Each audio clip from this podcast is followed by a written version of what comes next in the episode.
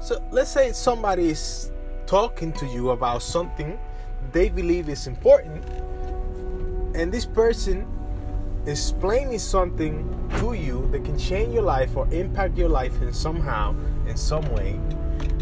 But then you are in that presence of that person or in that place or space and time and your mind is taking you sideways or taking you somewhere where you are paying attention about the person's clothes about the person's uh, accent about the way they look or something besides the point that this person is trying to get across your mind.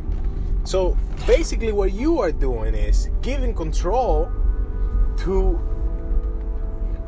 your mind over you so you are giving the only thing that you have control of, but you are just giving it away. You're giving your power away. Instead of you focusing in the small things that you can control, why don't you focus in the message? Why don't you focus in the thing that is uh, important?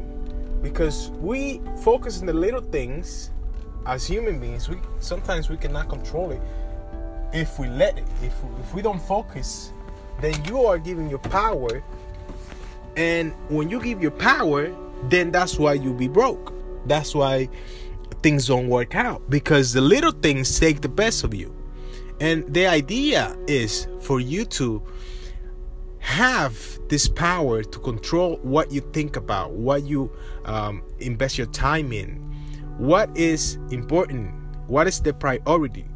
So that's something to think about.